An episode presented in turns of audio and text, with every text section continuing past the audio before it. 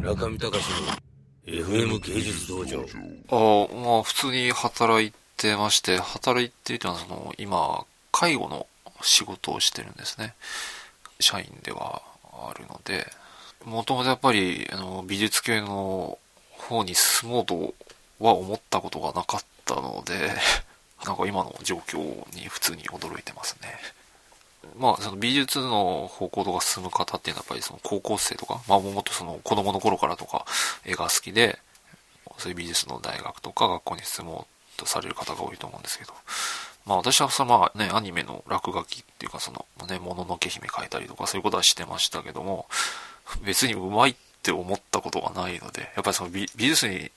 行く人というか、行かない人にしても絵の上手い人っていますよね、すごい。もうクラスですごい上手い人とかいますし、そういう人たちが行くならわかるんですけど、まあ、自分はその、まあ、もともと絵の、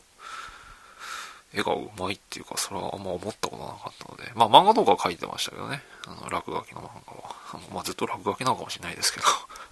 漫画を描けるとも思ったことがないので漫画家になりたいっていうのは、ね、1ページ漫画とか4コマ漫画とか書いたかもしれないけど、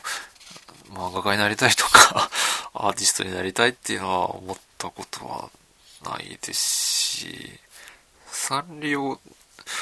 サンリオになりたいっていうかね、その、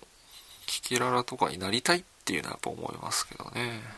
それはちょっとどういうことなのかわかんないんですよね。なんでしょうね。なんかそのあっちの気持ちを知りたいんですかね。キキララの方の世界の人たちの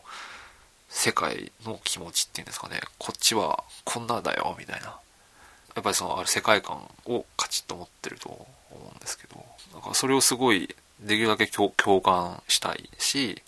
でもまたこっちにもこんな素敵なところがあるよみたいなのをこっちからキキララとかに